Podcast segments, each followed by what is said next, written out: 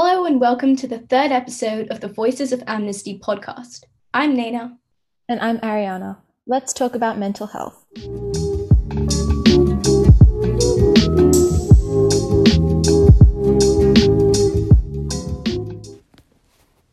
A warning to all viewers. The following podcast contains disturbing themes such as anxiety, eating disorders, depression, suicide, bullying, and harassment. If you want to avoid this content, please check out our previous podcasts or keep an eye out for upcoming ones. We hope this podcast gives you a greater understanding on youth mental health. So, before we get into the discussion, we need to knock out a definition of mental health. So, according to the World Health Organization, the definition of mental health is a state of well-being in which every individual realizes their own potential, can, co- can cope with the normal stresses of life, can work productively and fruitfully, and is able to make a contribu- contribution to their community. We're going to be talking about in this podcast youth mental health specifically. Um, and we've defined youth as people between the ages of 12 and 24 because we think that's the time period where brains are still developing. And also, we can give our perspective as members of youth on how mental health has been experienced by us. So, are there any important facts or interesting facts about youth mental health? Yeah, so around 14% of children aged 12 to 17 meet the clinical criteria for one or more mental disorders in the previous 12 months. Um, most of these being anxiety disorders.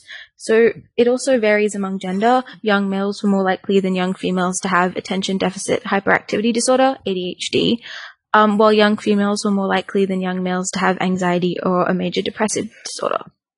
And this is according to a couple of surveys that were taken recently. I feel like we are getting more data on mental health recently, aren't we? It's, it's a good thing.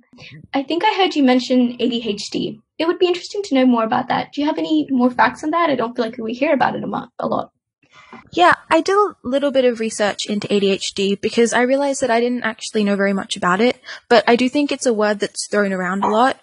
And I'm going to go into some of what I found because I think it was new information to me and it means that I'll use the word a lot more carefully and make sure everyone else does too.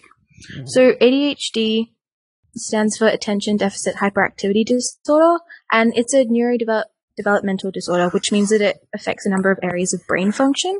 And it's generally caused by a difference in neurophysiology, meaning a difference in brain activity in anatomy or genetics. Um, generally, some of the symptoms include difficulty concentrating, remembering instructions, impulsive behavior, overactivity, and trouble sleeping. Well, that's really interesting. I feel, yeah. You know, that's really interesting. It kind of reminds me, one time I was in English class, right? And then my teacher was like talking about something random and he mentioned how, how like many people think that like ADHD is more common in boys and men, but that's actually because of gaps in diagnosis. And so there's actually pretty similar rates across gender. And that was really interesting to me because, you know, I was always kind of aware that there would be differences in like different communities because of like in development of mental illnesses. But it got me to thinking about medical professionals and like how there could be gaps in diagnosis as well, which was really interesting. And yeah, especially in gender affecting. I think, yes, but that also gets you to think about how in the media it's generally portrayed that females have eating disorders over males. And what that means is males are just as likely to develop an eating disorder, but if they do, they're a lot less likely to get treatment and get diagnosed because society doesn't expect that. You know, I hear like so much stuff from even like my friends and things about how like even their own parents make comments about their bodies and about how they look and how that can really really feed into the development of like mental health issues and yeah, it really, it really got me to thinking about how family and school play such a huge role in developing that societal stigma that you were talking about earlier. And just not just in eating disorders, but just in mental health issues in general. And how we really could work on improving that. So in youth, in this like formative time, we don't get all of those external influences messing up our own thoughts. Yeah, because in this sort of age group, our brains are still growing, right? And we're a lot more dependent on school and on parents and we spend a lot of time around them. So if they're giving us a very a bad influence or they're invalidating some of our feelings, then it greatly worsens our mental health and makes it a lot harder for the youth as a whole to seek treatment. I agree completely. And like and ideally you have to think that school would play sort of a savior role in that situation if there was an issue with family. But oftentimes that's just not true, is it? Like from our own experiences, I think we could both say, though we do definitely touch on mental health issues in school, more than I'm sure we ever did in the past. There's still like there's still a huge gap in there, I think, and that's gonna that's gonna be a really big issue. Especially Yeah, like, I agree. Schools are doing a lot better of a job than they used to, but I think there's a lot of understanding and kind of the teachers in schools need to be a lot more aware and a lot more accommodating to mental health than they are right now.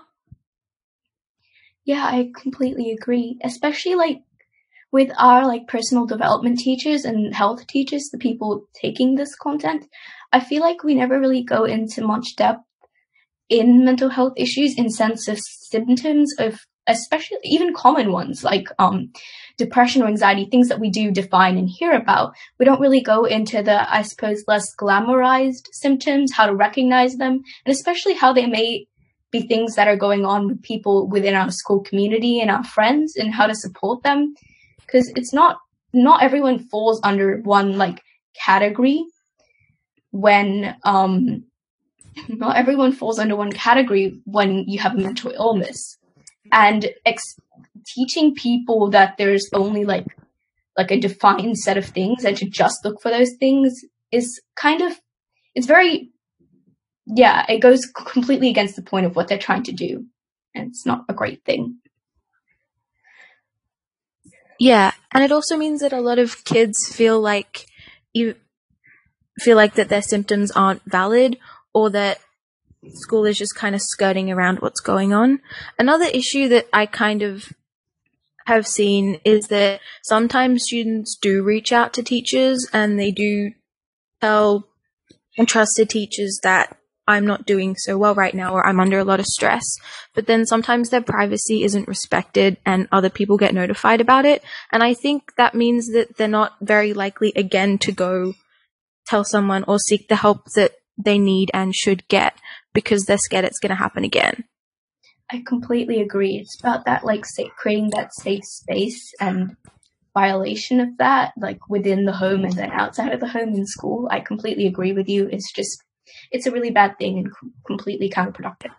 Yeah, so that reminds me, I was reading there's been a large increase over the past six years in the number of young people experience, experiencing psychological distress. So from 18.7% in 2012 to 24.2% in 2018. And this is a really huge increase. And even though these stats are just from Australia, the results globally have been following pretty much the same trend. It's pretty horrible, isn't it, to like hear stuff like that? We have our own experiences at like school and within our friends and stuff. But to hear a statistic like that really, yeah, gives you a good idea of what it's like all around the world. I feel like that, like, at least a decent amount of that has to be at least in part related to school. I know that, like, my own experiences with anxiety and stress and things like that really do have a lot to do with deadlines and the whole sort of structure of school. It's not very conducive to people with mental health issues, is it? Like, it's not. It's not well structured in terms of that. What do you think about that? Yeah, I think I agree. The general structure is stressful for pretty much everyone. And if you already have a pre existing mental health condition, then it makes it even worse for you. And I also found that more than 40% of year 12 students report symptoms of anxiety and depression, which is higher than the normal range for their age group by a lot, which I think that comes down mainly to the HSC, which is adding a whole lot of extra stress. Yeah, I mean, like, I mean, like, we're, I don't, like, neither of us are at that stage yet, but like I can only imagine that it must be like really, really stressful because it's the culmination of your school career. And with the kind of sort of pressure and expectation that gets put on that, like you were saying before, it's really not good. it's really not good for people who do have pre-existing mental health issues. And I feel like school also has to be, I think, a big factor in like creating mental health issues. It's really not, yeah, it's really not the best thing. And yeah, it's really not good. And I'm terrified for the HSC because I'm stressed now and I can only imagine what it's going to be like when I go through that. But I think school and stress is having a lot larger of an impact on mental health negatively than we'd like. I completely agree. And I think that, like, not even just the stress, but in a social sense as well, the expectations that are put on you for school are really, you know, they're quite a lot, right? Because you have all of the things about friendship and you have, you know, it's, it's a lot. And even in, like, not just for people with anxiety, but for people with depression, people with ADHD, the sort of culture that's developed in schools around mental illness is also quite toxic at times, I believe. I think you're right about the culture. Um, that sometimes if a student tells their peers or the rest of the cohort that they have a mental illness, that they'd be defined purely on that. And also, I think judgment plays a big part as well. Yeah, I agree. And I also I also think it's being made a little bit worse by the whole COVID situation and the fact that we are in lockdown now, especially because isolation and you can't really see any of your friends or your peers anymore and go to school, which was at least for me it was I don't know what the word is, so give me a second. It was kind of like a routine. And now there's a lot less structure in at least my life, which makes it messier for me. What about you? I like I completely agree and I do definitely see where you're coming from. Like a lot of like the people like our, my friends and stuff are talking about how much they miss school and like just the general interaction. I completely agree with you about the routine. It's really comforting to have something like that to rely on and not having that kind of throws me like, you know, out of place. But I also feel like, sorry, um, for me personally, it's, it's been an interesting thing because I find school kind of stressful because of the social aspect at times and like my own issues with certain like, um, my own challenges with like perhaps anxiety and things like that have made school an interesting experience, I suppose. So when lockdown came, as horrible as it sounds, I was also kind of like, okay, at least that pressure's off me. But now, perhaps like five weeks into a lockdown, I'm sitting here and I'm going, I really do miss school and I really do miss my friends and I miss that environment. And it's an interesting thing, I suppose, because I feel oftentimes I think about how I would be happy if I lived in a cube and completely isolated from everyone, but I had an internet connection. But this has been an interesting experience in the sense that it has amplified some of my other issues with um, uh, perhaps issues with stress, but also has put some perspective into my life about what I appreciate from social interaction. So I think that's one thing to do with lockdown. Yeah, and I think technology's made it a lot easier. Like I FaceTime my friends um and I talk to them on the phone. So I still do have that sort of interaction and I can, I don't see them in the flesh, but I can still see them.